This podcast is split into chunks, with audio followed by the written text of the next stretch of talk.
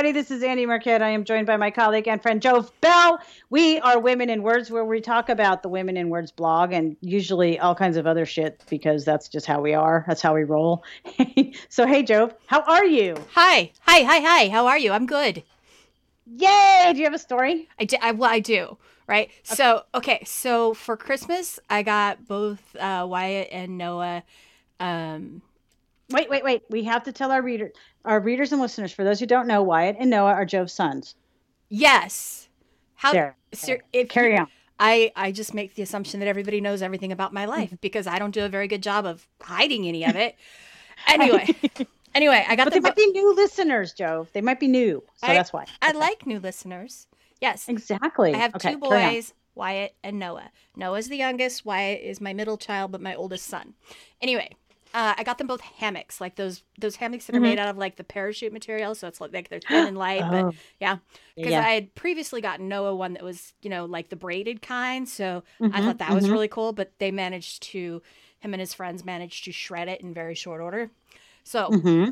parachute ones. And mm-hmm, Noah mm-hmm. very excited, and I keep seeing him in the hammock with like two other people, like swinging back and forth and giggling maniacally. And I'm really thankful that they haven't fallen out of it yet. oh, but okay. Wyatt, Wyatt, his room is a little wider, so I had to like like make an extension on it. So I got paracord and I made. Wait, this... wait, wait, wait, wait! You had to make an extension on the hammock. Yeah, make like okay. it, so it has okay. like a longer cord reach thing. Anyway, so I I made it and it was doing it was doing great. It was very very wonderful. And then um he decided Uh-oh. that it was touching his you know this this this piece of his bed mm. frame in just the wrong way and it was making a noise that he just could not tolerate. So I made another extender for that side and shortened the other one. But apparently I fucked something up with that with the one the new one that I made because he was laying in his hammock swinging away very happily and then he started to hear this noise like something unraveling and the oh god. the paracord literally and i've never seen this happen before but literally came all unknotted and just slipped apart. He like fell and landed on his ass. Oh, oh no. Is he okay? Yeah he's pretty banged up. He's like he's like oh, mom oh, no. mom you're trying to kill me. What's going on? Yeah. And he keeps like mom can you fix my hammock? And i'm and i keep thinking I why do you want me to? Obviously, this is not a good idea. I didn't do a very good job the first time. But oh no. Yeah, poor guy. He's just beat up. So, yeah. Oh, bummer. I know. I know. My poor son. I, w- I wish I wish my kids had a good mom. oh my god. I, I really stop. do not so much that I'm going to be the good mom for them. That's that's not going to happen. Let's be realistic. But I still, I, I, I wish they had a good mom. Jesus Christ, you're a great mom. So there. Um. Hmm. I'm something. I'm really good well, at like the philosophy of parenting, but not necessarily mm-hmm. the work of parenting. you know what? I think that could probably be said for a lot of things, Joe. Yes, about me. I'm yes, I'm really good at philosophy. Not very good at the work. I decide, um, y'all. I decided, dear listeners, Andi decided that this using the royal we. Andi decided that this year, 2019, I would try to find something cool about every day. Um, just because you know 2018 was a shit show 2019 is also a shit show already but i decided to find something cool about every day so today i just wanted to share with everybody that the sunset was amazing the sunrise was amazing. I haven't seen the sunset yet, but I did but watch the sun come up. Sunrise also pretty, right? It was it's amazing. Yeah, and See? Noah every morning Noah's like, "Mom, look at the sunrise," and then he takes what a picture. What is Noah doing up at that hour? What time does he have to go to school? He has to be at school at his classes start at eight, and we usually oh shit okay yeah we usually leave the house sometime between seven and seven fifteen because he likes to get there early, and sometimes we stop and pick up friends, and sometimes we stop right and get some breakfast. So you know, right on. I don't ever kick him out of the car before he's able to actually get into the school. They open okay. it up at seven thirty. So you like push the door open and keep driving. Get you roll them out. Bye, ass Noah! out of the car. I'm done with this. Yeah. So, but yes, I mean, the sunset was absolutely beautiful tonight, and also Brooklyn Nine Nine started the new season last night on NBC. I love that show. So, I just I'm just trying to like share some love, friends, because of all the non-love. So, uh, you know, yes, our sunrise is even mm-hmm. better because when we're leaving our house, we're facing Mount Hood, so it's the sun mm-hmm. coming up over mm-hmm. the mountain. Yeah, it's really cool. That's and beautiful. I don't watch Brooklyn Nine Nine, but you know what I did get to watch finally? Tell me. Uh, Killing Eve. Oh, what did you think? Yeah, it was. I really enjoyed it. I right. It's been available on Hulu for a while, and I just never got around to it. Oh, and yeah. yeah. on oh god, I think Monday, um, Blythe Rippon started texting me incessantly watch this watch this watch this watch this because oh. she she you know she did some traveling and she was able to watch it on the plane and she's just like you must watch this now. And she was very insistent. So i finally gave in and i'm so glad. It was so good. yeah the thing about I, I love the acting and one of the things though that i've been talking about with uh, friend and colleague katie williamson about that show. Okay y'all it's it's called killing eve. It it airs on BBC America, but you can, of course, pick it up on Hulu. Um, it's about a serial killer and the woman who's tracking her. Okay, I'm just going to put that out there. But it also has like that weird sexual tension between the protagonists, right? So Katie Williamson and I were talking about this, and I said one of the things that I mean, I love this show. I love it, love it, love it. But one of the things that really makes me kind of squicky and uncomfortable is that sexual tension between a serial killer and a protagonist. Yeah, but they're both crazy. so that makes it okay. No, I'm not listener. saying that it makes it okay. I'm just saying that that it makes it makes sense. That's I mean, all. but it is squicky, or is that? Am I the only one getting squicked out by that? Well, Me and Katie.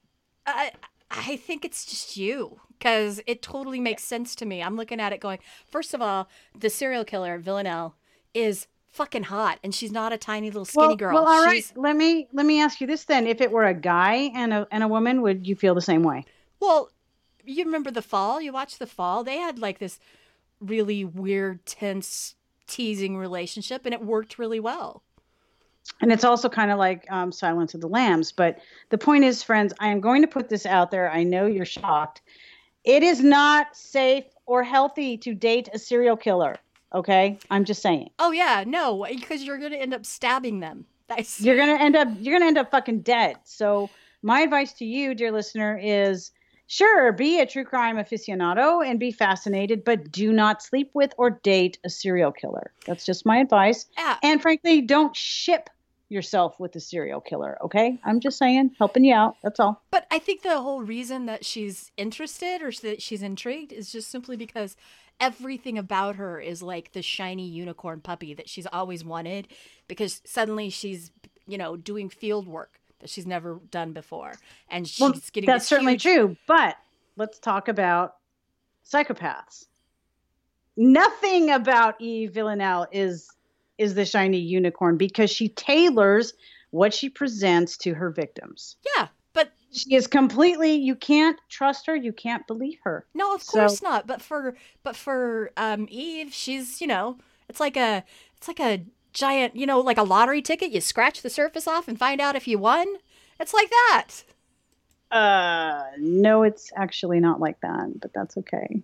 No it, it totally is no, it's not. Totally. Well, it may not be for you, but that's what I'm seeing. So we don't have to agree, Andi. We can disagree yeah, no. on this issue. I'm just saying. We can disagree like, on many issues. Like WTF friends, do not fuck a serial killer, okay? But, because well, you won't. You but, may probably end up dead. But she didn't fuck a serial killer. There was no fucking.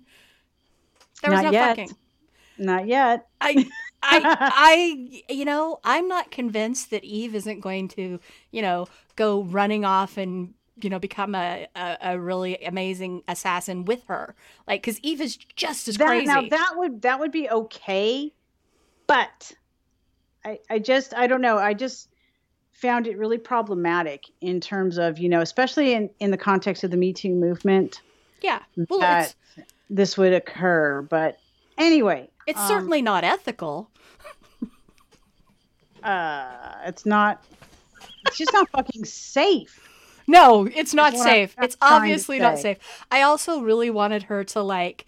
Uh, I wanted Villanelle to take the guy's kid, you know, the girl that you know she had with her, like the whatever, just like the last episode or the second to last yeah, episode. Yeah, yeah. I really wanted her to like uh, take her on and be like her mentor and take her on. This like which you know and the thing the thing but the thing that is so brilliant about well one of the many things that's so brilliant about the series which friends is an adaptation of luke jennings's codename villanelle novella series.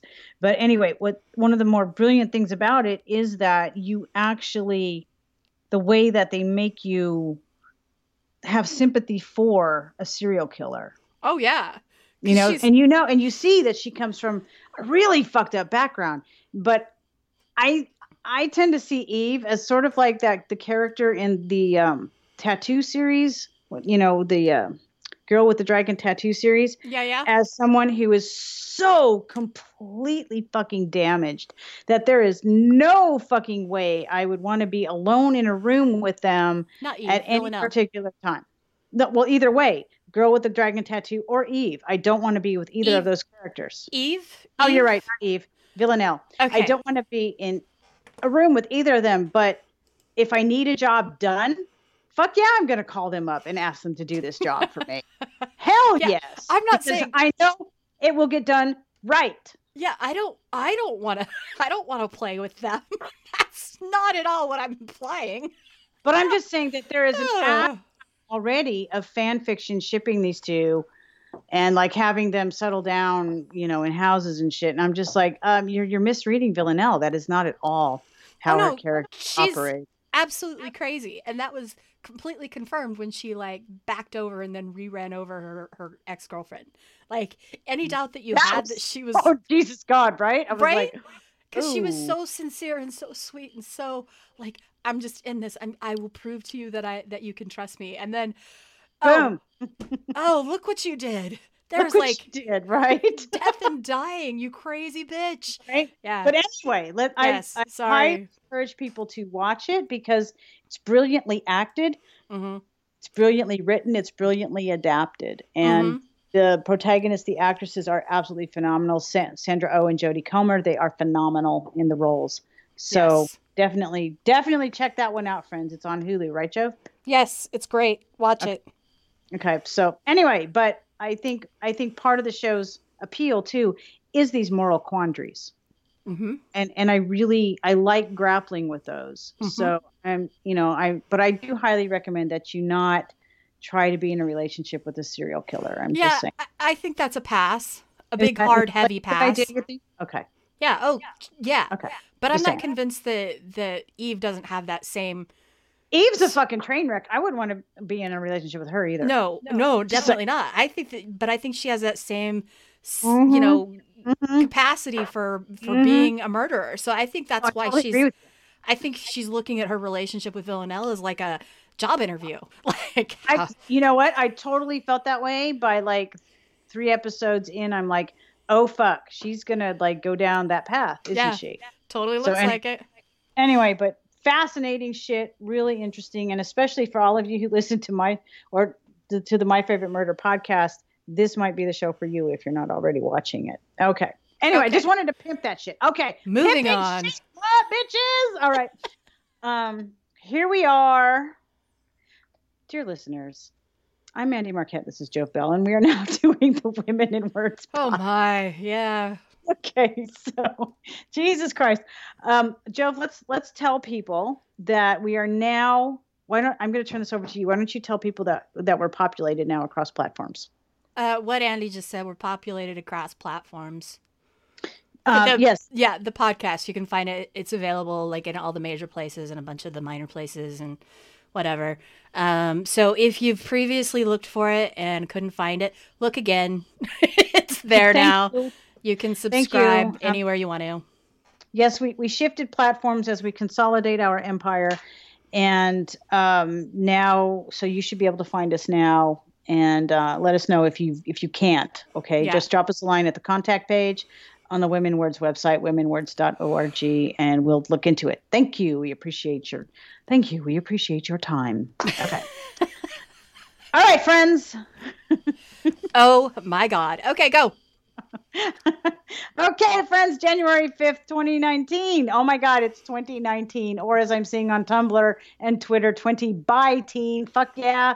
Ann Eder joined us and she had a great blog. Did you know Joe, did you know that Ann Eder is the narrator for Rachel Spangler's latest book? Yeah, I just her, learned that. I, I had no idea Ann Eder even did this. Yeah, yeah, she totally does this. Oh my god! Mm-hmm. Why didn't you tell me? I think I did tell you. You just weren't listening. I, you know, you're probably right. I was just being a dick. Because okay, she does, she does a bunch of stuff.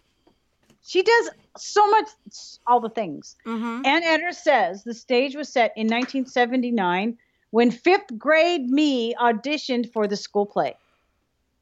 How about that? Pre voice lessons, pre choir experience. She's not a naturally gifted singer, she says. I can and could, however, read aloud.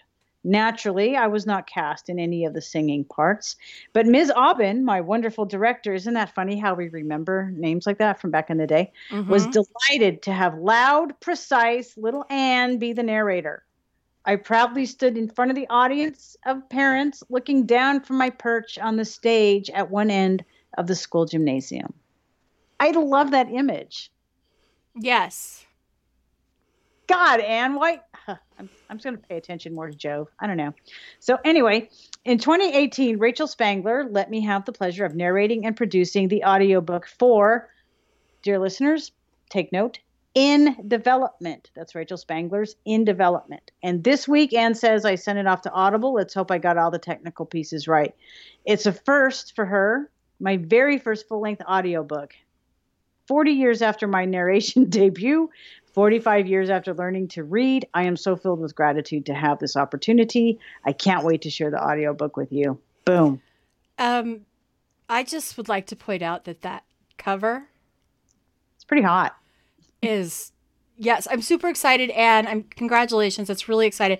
But I just kind of stumbled along the you know, cover. I, I, I, my brain is kind of I'm verklempt she's she's totally verklempt. But anyway, Rachel Spangler's in development, and Ann Eder did the narration for the audiobook. I am, and congratulations, Rachel, awesome, and that's just awesome. It's just awesome all around. I love this. I love that story. Thank you. Yeah, everything about it is awesome. Everything is just fucking amazing. Okay, we love you. Mean it. Mm-hmm. Um, also, y'all, speaking of the podcast, January 6, 2019, we are, Jove and I are posting at our podcasts on the Women in Words website as well. We're, you know, so if you can't find us anywhere else, you can find us on this website, yes. womenwords.org. So there you go. And that's where we put our roundups. So. Yeah, I added the the um, RSS feed onto the sidebar too, so you can click on it there. Oh, awesome! Thanks, Jove and the um, the link at the top links out to the podcast website. So oh, sweet. So that's if you go to our website, friends, you can see podcast. Listen in the the blue sidebar there. Just click on that, and you'll be good to go. Yeah. Is that fair to say, Jove? Am yeah. I... Oh yeah. Totally. It'll okay. take you to the to the different episodes. Um, Sweet. There's excitement. There's I'm I'm fucking psyched to consolidate our empire. I like empire building. We should do it more often. I don't know that I have the strength or the, you know, whatever to have more than one empire. That's okay. I'm I love this Machiavellian shit. I can fucking do this shit all day. Okay. Hell well, you could, yes. You're going to be in charge of that. All right. Just call me the little prince, bitches. I'm on it.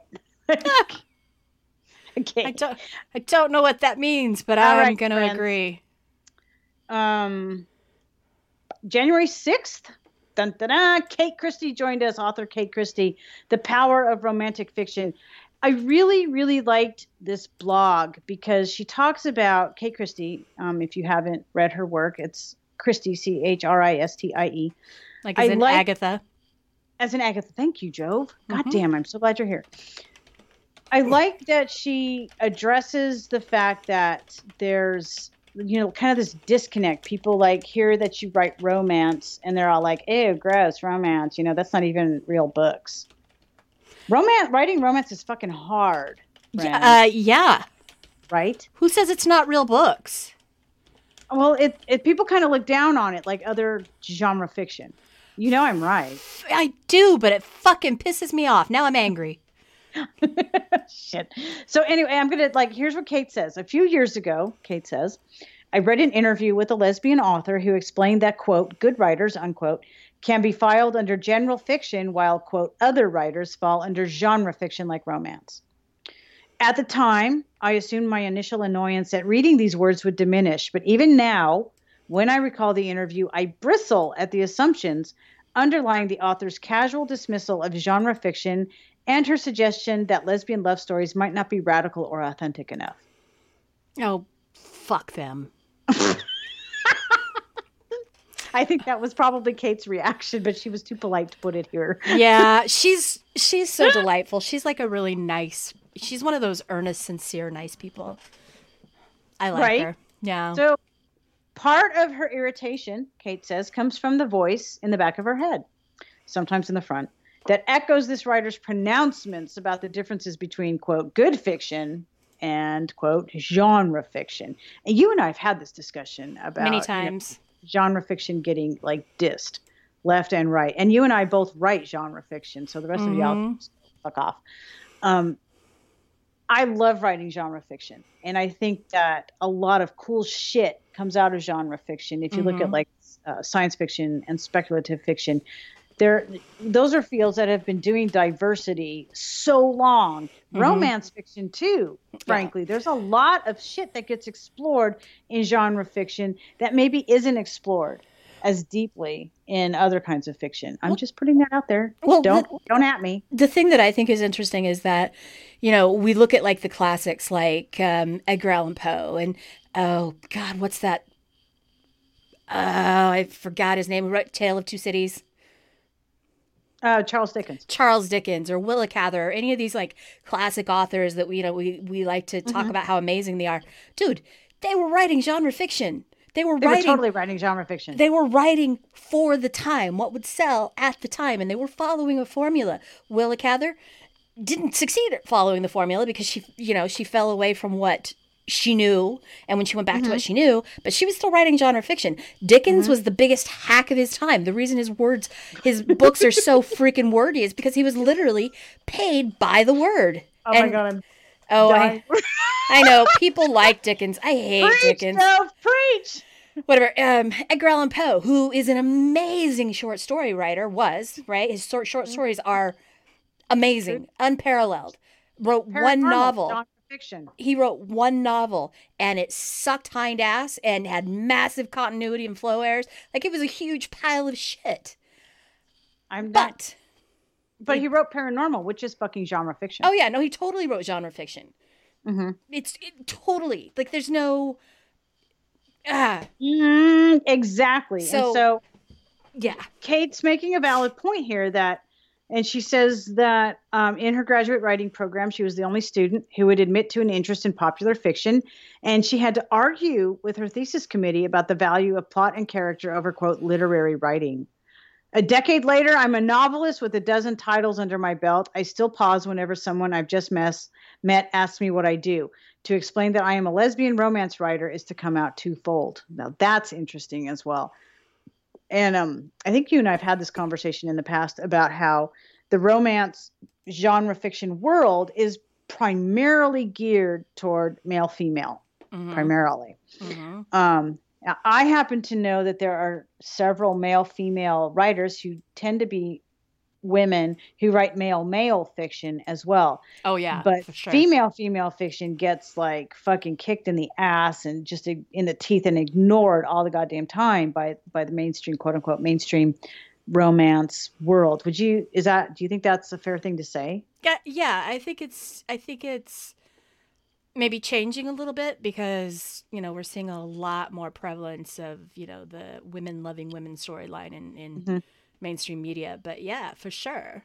It's ridiculous.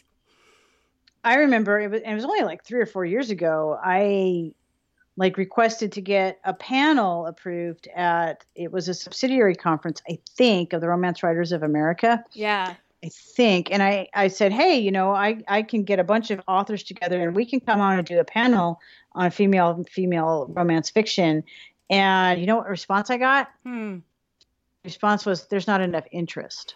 Yeah, well, and even then there was enough interest. They were just holding on to old um old shit. Yeah.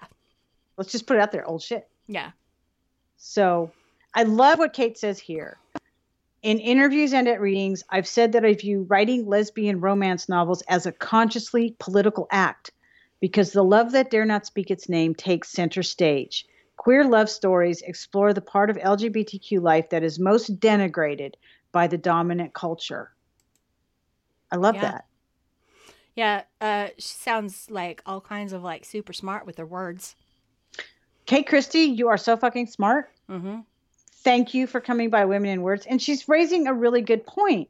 And it's that fucking stupid ass dichotomy in between the quote unquote, and I'm saying this quote unquote mainstream, i.e. male female romance world and the and the queer romance world. Mm-hmm. I think that male male fiction has gotten a lot more attention than female female. But I also think it, this is a generational thing. Like if if you want to see where the future of fiction is going, take a look at YA because I defy you to pick up a YA book that was written in the last say 5 years for sure. 10 years very heavily, but there are queer characters all over YA because it's just So true. So part of the deal. And, you know, So true. That's a really good point. Um, I read a lot of YA spec fic and science Mhm. fiction and and comics, frankly, because that's where you're finding so much diversity these days mhm. and so many interesting sorts of relationships. So I love when when queer romance goes into uncharted territory. Mhm. Fuck yeah, expand your boundaries and your comfort zones, frankly. Mhm. I love that. Do it. And I love that Kate brings this up because it's something that just really grates on my nerves. Is like, well, genre fiction isn't really good fiction. it's great fiction. It's thank you. Oh my god, let's put that on a Mhm. t-shirt. It is. And authors who write genre fiction, those are some hard-working authors. Like they work Mhm. really hard to like hone their craft and to figure out what they're doing. If you look at like, you know, if you wanted to just say that, you know, romance, right? Like the the gold standard in romance is still Harlequin, right? And Right, those right. those Mhm. authors and those editors work really fucking hard. They Really do hard. because if you think about genre fiction, what drives genre fiction? Characters drive genre Mhm. fiction. Yeah. You're not going to give a rat's ass about the plot if you don't care about the characters. Yeah. You know, Nora Roberts started as a, a Harlequin author. Yeah, I think I knew that. Yeah. And and I mean her stuff is character driven. Genre fiction is always character driven Mhm. because there's no way you could sell those stories, especially if you're dealing with spec fic or paranormal, you know, these crazy motherfucking stories, if you didn't have a character that the reader related to. Right? So I spend an ass ton of time thinking about my characters and how they're interacting and if they're being consistent. And then the plot kind of is actually driven by the characters. So genre fiction, it's character studies, all of Mhm. it. Yeah. It's it's yeah. Oh my God. That's my official story. We're actually talking about writing here. I know. It's bizarre. What is going on with this? Oh my God. can't possibly happen for too long. Oh my God. Also, I really appreciate the photo you put up on the next block. Do you like that? Uh, I fucking love it. I don't actually think it's I want very that surprising when you and I start talking about writing stuff because we're both very passionate about writing stuff. I know, but it just cracks me up because on Women in Words, it's usually about, you know, okay, so so and so blogged on this day, blah, blah, blah. And Yeah. we like rarely go off on our writing tangents. And that's why I'm so glad Kate stopped by. Me to too. Thanks, Kate. We love things. you. Kate, you rock. No, Mhm. tell her you fucking rock. So, um, anyway, um, what was I going to say? Oh, fuck. Nobody knows. Lost my goddamn train. Hold on. Um, anyway, her latest book, that's what I was going to say. Y'all, Kate Christie's latest book is A Theory of Love. And it's about uh, Professor Eva DeMarco, who is one of the protagonists, reflects that romance is the genre most derided by critics. So she kind of is writing this in her latest novel. So shortly after accepting a position at a university near Seattle, Jove, Eva found her serious research interest derailed when her therapist suggested she take up romance reading to distract herself from a series of personal losses. I'm going to have to read this. A Theory of Love, friends. Kate Christie's latest. So Yep. check that out. Yes. Fucking check that shit out. I'm just saying. Yes, please. Okay, good. Damn. I like when we go off on writing tangents. It makes me happy. It, it makes me very happy as well. Okay. January 8th, 2019, Jove. Angela Grace stopped by. Please tell our dear listeners who Angela is. Angela is a licensed um, therapist, psychologist, uh, and a life coach. And she is also one of the kindest, nicest, sweetest people you will ever, ever, ever, ever meet. Her and her wife are both just so interested in what they can do for the rest of the world and not so much, you know, what they can do for themselves. It's it's really, really heartwarming to to spend any amount of time with them. Um, and what? So Angela comes and she writes about, you know, Shit. things. Yeah, smart stuff. Things to do, smart stuff. Like yeah, things to like, kind of self care stuff, but also self reflection stuff. Yes. And yes, so I yes, find yes. y'all. So she, Angela, always includes her email at the bottom of these blogs. So if you it's be bold women that's one word be bold women at aol so if you feel like you would you could benefit from some guidance some life coaching maybe even some therapy from angela drop her a line mm-hmm. drop her Do a it. freaking line yeah because I she's licensed to do that over you know over over the phone Mm. mm-hmm. There you Yeah. go, friends. You don't even have to be in the same place. You could just you, this phone therapy. Yeah. Holy shit, this Yeah. is amazing. yeah that licensing is a little bit harder to obtain because you have to you know you have to um, what is it you have to keep track of your your hours in a different way i don't really understand it i just know that my friend angela does it And that's awesome. So that means Mhm. you could be anywhere in the goddamn world.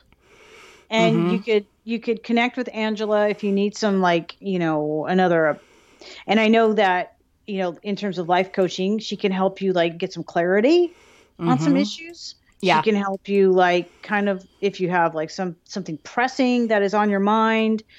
Y- You know, it doesn't have to be like a series of therapy. It can be like just some questions and maybe a few sessions where you're trying to work something out. Angela, you know, hit her up and see if you can get in on that. yeah for sure So, speaking of Joe therapy, that's Mhm. what Angela's point is in this week's blog.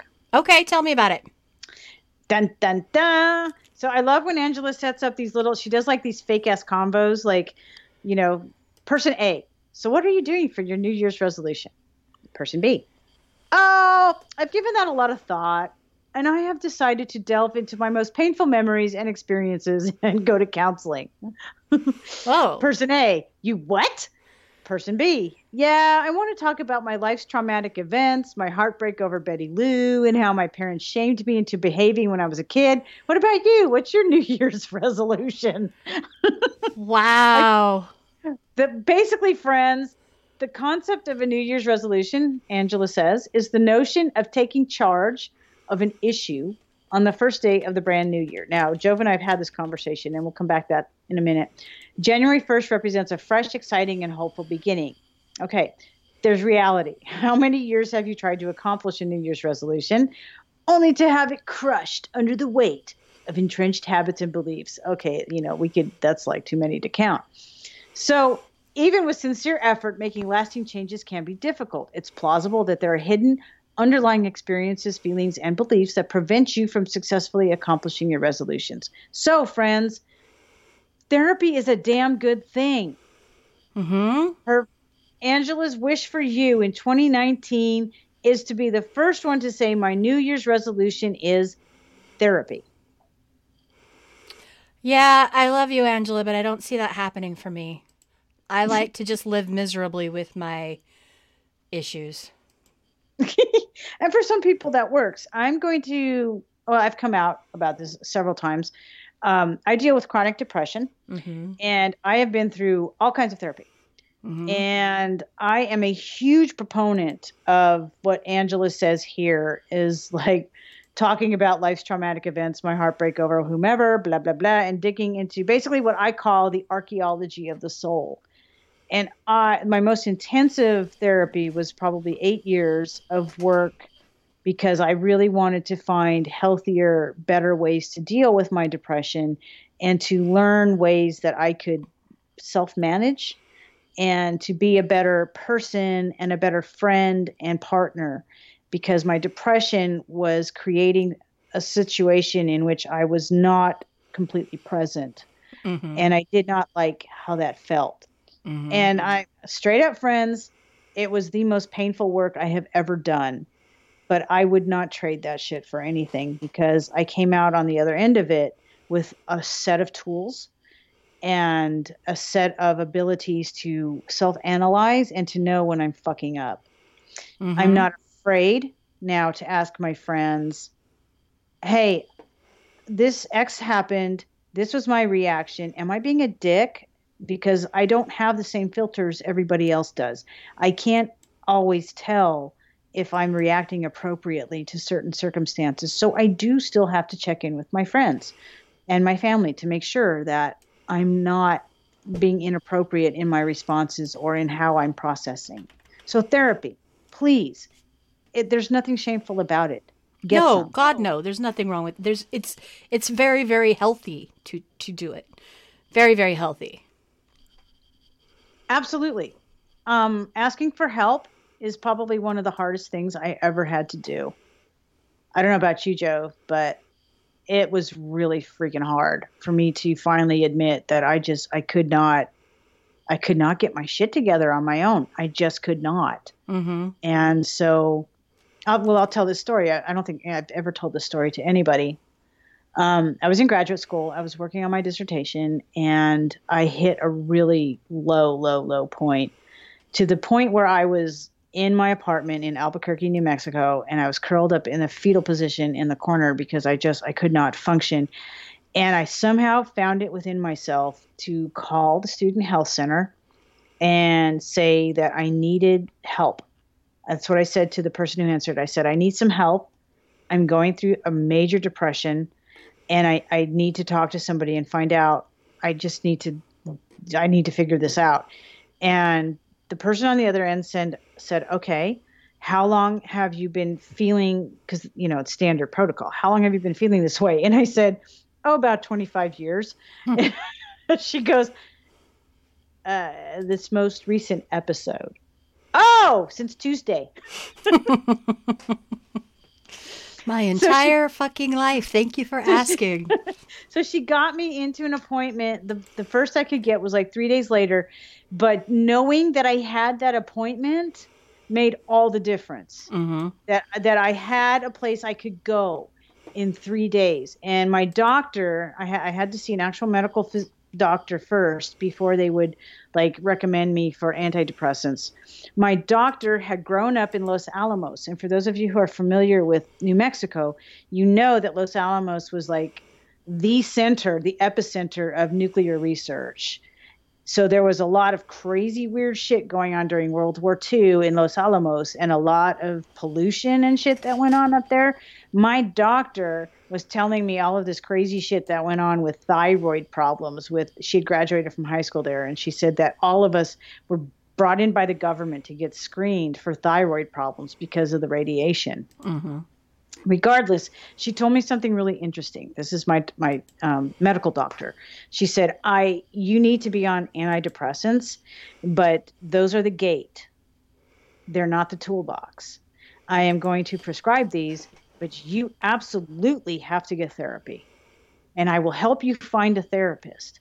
And that doctor gave me some tips on finding a therapist, on like interviewing therapists, and what kinds of questions to ask before you actually commit to that therapist.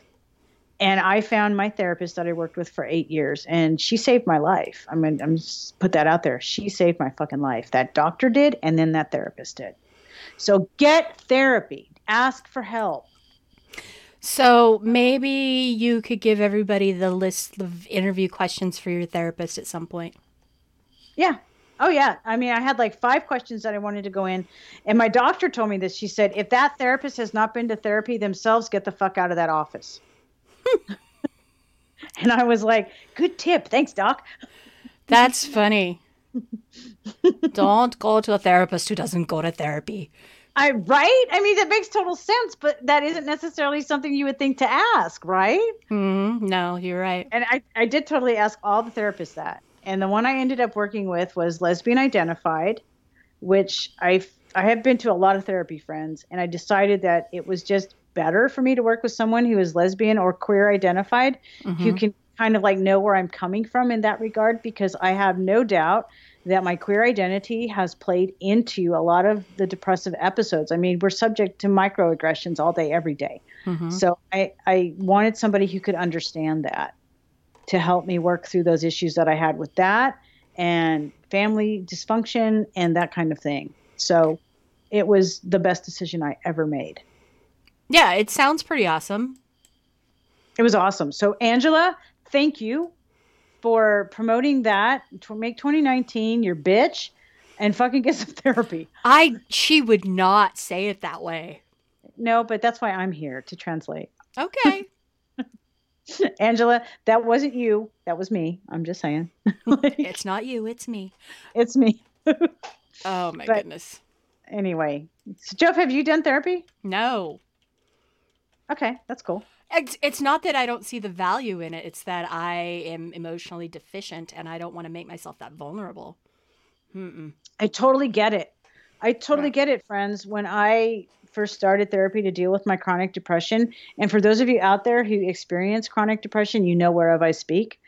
Um, it was like I went on antidepressants. I was on antidepressants for a good five years, and I worked my fucking ass off. My therapist, I wanted a therapist who would put me through like homework and would make me really work on my shit. I didn't want to push over. Mm-hmm. You know, I wanted somebody who would say, no, you need to, this is how we're going to do this. And so I did, you know, traditional talk therapy. I did, um, some of you may know what this is EMDR which deals with rapid eye movement desensitization, which helps you with post-traumatic stress stuff. It's it's a proven method. It works with first responders. It works with survivors of horrific events like the Oklahoma City bombing. Um, and she also did a lot of visualization techniques because I tend to live in my head, and and it's really difficult for me to just sit and be with emotions and experiences. And she made she kind of like put me in that position where I had to sort of like just be with my emotions. And that was so fucking hard. But holy shit, it was so rewarding because now I have these techniques that I still use to this day, years after the fact, that help me when I'm trying to figure out something or when I, I have a, I call it a flare up of my depression. Mm-hmm. so for so many of us who who live with depression, I'm to the point now where it's something I understand is part of me. It is something I will always have, but I'm sort of at in a situation where I can have a relationship with it. Like it's not a great relationship, but it's a relationship and mm-hmm. I'm able to deal with it. Yeah, oh, yeah. you're definitely healthier than I am. I, I there's no doubting that, but it's not going to change anytime soon, so no, I'm, I'm I'm just saying that if if you're out there and you feel like you could benefit from it, it's a good tip. Try it mm-hmm. and and make sure that you find somebody that that you gel with. You know, you don't have to take the first therapist that you go to. You don't. No, you don't. I mean, and and you can always go to like you know a group therapy, which can be really helpful too. Mm-hmm. And that helps you like build a connection too with other people. I'm just saying there are lots of options. So don't think that just because you don't have money, you don't have options because you do. Mm-hmm. I mean, yes. I did. So, you know. Anyway, therapy. Thanks, Angela. Good reminder. Okay. Mm-hmm. Um, moving on. Jan- moving on. January 9th, we had Val Agab, who is one of our younger bloggers. Thank you, Val, for sticking with us. We're fucking weird and old over here. Um, I love when Val blogs with us because she sometimes brings book recommendations. Yeah. And for dear listeners who don't know who Val is, she is currently working uh, the master's program at Columbia University, the writing program. So mm-hmm. this is fucking awesome. Val's a smarty pants, and I cannot wait until Val gets freaking published because y'all, I've read her work. She's got talent. She has freaking talent. Nice. But she's talking here about two spec fic books, and because I'm a spec fic fanatic, I was like, holy shit, yes. Kameron Hurley's Empire Ascendant. If you haven't read Kameron Hurley, Walk Don't Run, if you're a spec fic fanatic, especially. But also, Kameron Hurley, I believe, did um, a series of essay essays on being geek and feminist. That series is fucking amazing. The book that Val is really stoked about right now is Ann Leckie's The Raven Tower. And it's because of her familiarity with Leckie's work that she's not scared of recommending her upcoming publication. Her queerness track record is pretty good. And Val is really good about screening books in that regard and looking for queerness queerness things. Ann Leckie's latest has um, political. It's like Game of Thrones with queers, with like overt queers, mystery, political machinations, queerness. The hero is a trans man, warring gods, linguistics, which is something I dig, uh, friendship. So, bum ba bum. That sounds like a book I need to check out. Ann Leckie's Raven Tower. Uh, thanks, Val, for checking in with us. And Val currently is about to start in her second semester at Columbia. She and I keep tabs of what's going on on Tumblr. I'll check in with her. How are your classes? And then she's like, My professors are dope. I'm like, Awesome. That's exciting. It is kind of cool. So I love book recommendations. Thank you. Okay, January 10th, Fiona Zedde. Jove, please tell us about Fiona. Who box? F- Fiona is, if I were able to pick, is the person I would want to grow up to be. She's been writing mm. for a really long time. She's really good at it. And she writes in several different genres and she travels like a mad woman and she's living her best life. She's living it. And if I, you're right. If uh, Fiona's who I want to grow up to be. Mm-hmm. You're so right. So Here's her best of 2018 list. And Fiona, I'm so glad you stopped by to do this. On a global level, it's been a challenging last couple of years. As humans, we seem to be again making a turn of the wheel that gleefully encourages the rise of Nazism and its cousins under the guise of self protection. So, here are things that she is bringing to light. Uh, best of 2018 nut pods. Jove, I had no idea what the fuck these were. Did you? What is it? Nut pods, one no. word. she's got a little little picture there. They're a miracle, she says, of the coffee and tea creamer variety. They're not actual milk or cream, but if you find yourself on a whole 30 eating plan, nut pods are approved for that. It adds a delicious nutty flavor to your coffee. That makes up for the lack of milk based yumminess. If you've given up dairy for any reason, these are the things to try. Did you know about these? I had no idea. No, I know what um, ear you know earpods are but I had no idea about nut pods. There are so many things you can put in a pod. Oh my god, right? I had so no idea. I might try that shit. All right, red wine. Best of 2018. a successful NaNoWriMo. She says she she did it this year, the Nano 2018, and the book she finished by November 30th was actually finished. And when she reread it, the novel felt complete. So maybe y'all will be seeing her Nano project published. That would be cool. That'd be awesome. Mm-hmm. Y'all, dear listeners, please read Fiona Zedde. Thank mm-hmm. you. Your world will be a better place for it. She's very talented. She's awesome. Good Spanish bread items. And of course, this is probably because she went to Spain, right? Mm-hmm. Um, okay, so anyway, just put that on your to do list. Um, this, and here is like Fiona, congratulations. She's giving herself permission to love in ways she hasn't before. Um, Fiona says, My lesbian box no longer fits. So 2018 saw me decisively climbing out of it and into a different space. For now, pansexual feels right. And why not? If it's good enough for Janelle Monáe, dot, dot, dot. Well, Fiona, congratulations, I guess. Yeah, yeah um, well, and it doesn't do you. Yeah, fuck yeah. You do you, Fiona, and looking forward to further discussions about that. I, yeah, I'm right looking on. forward to a time when really the entire world identifies as pansexual and doesn't give a fuck. Yeah, legit. Like that's legit, right? Yeah, like it just doesn't matter. You fall in love with who you fall in love with, and end of story. Exactly. Yeah. End of fucking story. And this one's my favorite. Ending 2018, not knowing that sometimes it's necessary to express a cat's anal glands. I think that's self-explanatory. yeah, you don't need to know that. Just live in denial.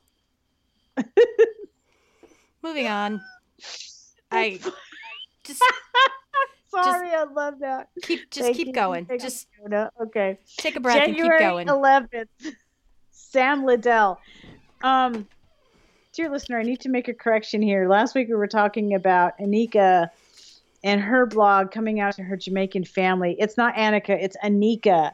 Thank you, Anika. We fucked up. Yeah, but Jove and I, fault. we fuck up all the time, so Hmm. we're sorry. And hopefully, you know, you'll hear this and you'll understand that we are fuck ups, and we try to correct the fuck ups that we make. Anika, Yes. thank you. So along those lines, Sam, Jove and I had a big discussion. Are you Liddell or Liddell? We, I'm going Liddell, but I don't know. So please reach out and tell us if if I fucked that up too, because hey, whatever. Yeah, I hate it when people mispronounce my name, and it happens. So I don't want to do that to anybody else, but I'm sure it does happen. So when I do it, please just let me know so I can not do it anymore. Okay, thank you. We appreciate that. So anyway, Sam has some, you know, she has this blog is about the new year and things that that she was up to, and she says that um, I believe everything happens for a reason. And there have simply been too many events that could have gone so many different ways, but went one specific way because of choices made or seemingly unrelated outside circumstances. So here's what happened. Okay. She, and she wants us to know that if she sounds too much like Mulder from the X Files, just stop her. So she says, for a lot of people, 20s, their 20s is a time of immense and oftentimes intense change. Jove, Mm-hmm. I understand your 20s were a time of intense change. Am I right? No, I came out. I came out in my twenties. I, I, dr- I drank a lot in my twenties. I went from being single without children to in a relationship with a child. I Uh, wait, wait, wait, wait, wait, whoa, whoa. Not a relationship with a child person, a relationship with a woman who had a child. right, Just right. No, I wasn't having a relationship with a child. Come on, no, no, yeah, no. I'm- Uh, uh, it- I'm whatever. just helping. My twenties were very fraught. Hmm. I think we could say that about everybody. mm-hmm. You know, I know there there are people in their 20s who are really fucking together and you go, you do you. I was not one of those people. No. I was a fucking train wreck. Mm-hmm. I was too. I'm still kind of a train wreck, but whatever. I own it now. That's the difference. Uh, you know, my 40s have been by far my most favorite stage. I had my 40s were fucking awesome. Yeah. Although I, I really enjoyed my 30s, beginning at 35, 35 to 40 was awesome because I started feeling, and my mom told me this would happen. She said, You know what's really great for women as they age is they stop giving a fuck. Yeah, my 30s, I was still not comfortable in my own skin. But my 40s, Mm. I've really embraced being me. Mhm. I dig I my 40s. I agree with you there. I really, I was like, fuck yeah, me. Yeah. So, yeah. All right. Winning at life. Yes. hmm So Sam says that over the holidays, Alyssa, her wonderful other half, and I drove from San Diego to Dallas Fort Worth, God love you, where the majority of my family lives, God love you again. We had everything planned out. We would spend Christmas and New Year's with everybody, eat a lot of food, replenish our souls with a two week break from life, make the long drive back, featuring a national park extravaganza. We would hit up four different sites on our return to SoCal, including visits to the Marfa Lights, that's in Marfa, Texas, White Sands, that's in New Mexico, Big Bend National Park in Big Bend in Southwest Texas, and the Carlsbad Caverns. We Mhm. that's also in New Mexico. We had our hotels booked, our route planned, and we were stoked. Then the government shut down. Mhm. Okay. So, so she says that had we gone on the three day excursion to visit each of those places, we would have arrived in San Diego on a Sunday night, right before we both had to go back to work or slash school. While that would have been tough, it was doable. However, since we did not visit all of those places, we returned on a Friday night, and whoo boy, we were glad. We came home to several apartment issue issues, including a carbon monoxide alarm, which only needed batteries, thank God. A transformer in our neighborhood blew, knocking out all our power. Alyssa's car, which had remained in San Diego during our trip, wouldn't start. The battery had died and needed to be replaced. All of these things we would have had to deal with late Sunday night had our original plan stayed in place. Mhm. So we were bummed that the national parks were closed. We ended up being glad we returned when we did. Plus, the trip wasn't a complete loss. We did go to Marfa, which for y- for y'all, if you've never been to Marfa, Texas, it's an arts center now, and it's really freaking cool. There's a lot of artists there. they saw two of the mysterious Marfa lights. And it's true, it's super awesome. Marfa, Texas, y'all need to go. Also, we saw a shooting star. And if that's not a good sign for 2019, I don't know what is. Mm-hmm. Jove, shooting stars. Talk about them. Shooting stars? Have you never... love shooting stars or what? I've never seen one. what? Did you just like I almost spit my drink out onto my keyboard.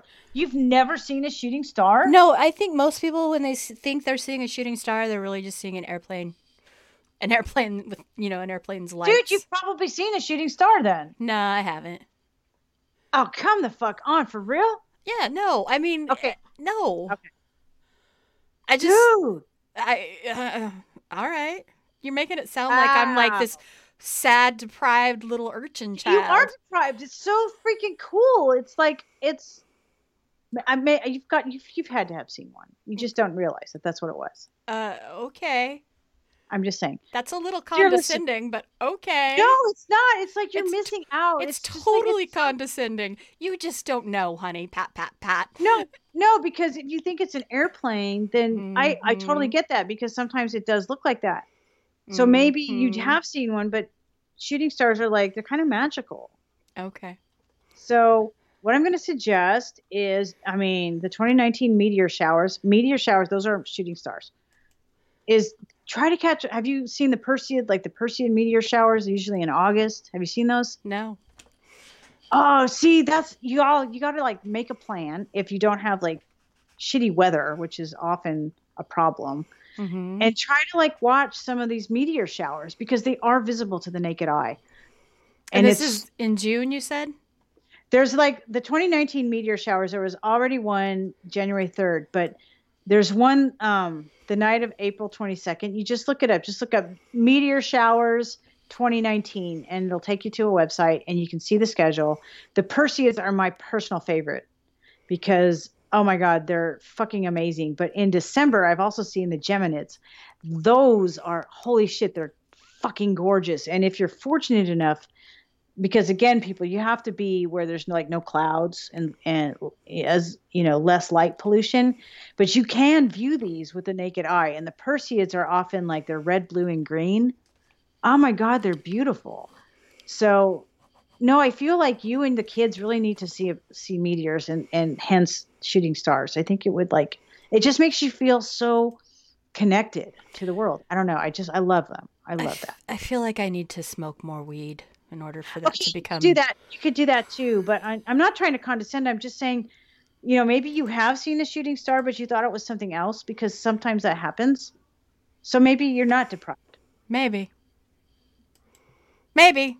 I don't know. Just, Maybe you're not deprived. Maybe it's just totally fucking awesome. But yes, meteor showers, dear listener, try to catch a meteor shower. It will just totally, I don't know. I love meteor showers. So, anyway, Jove, please talk. Tell me things.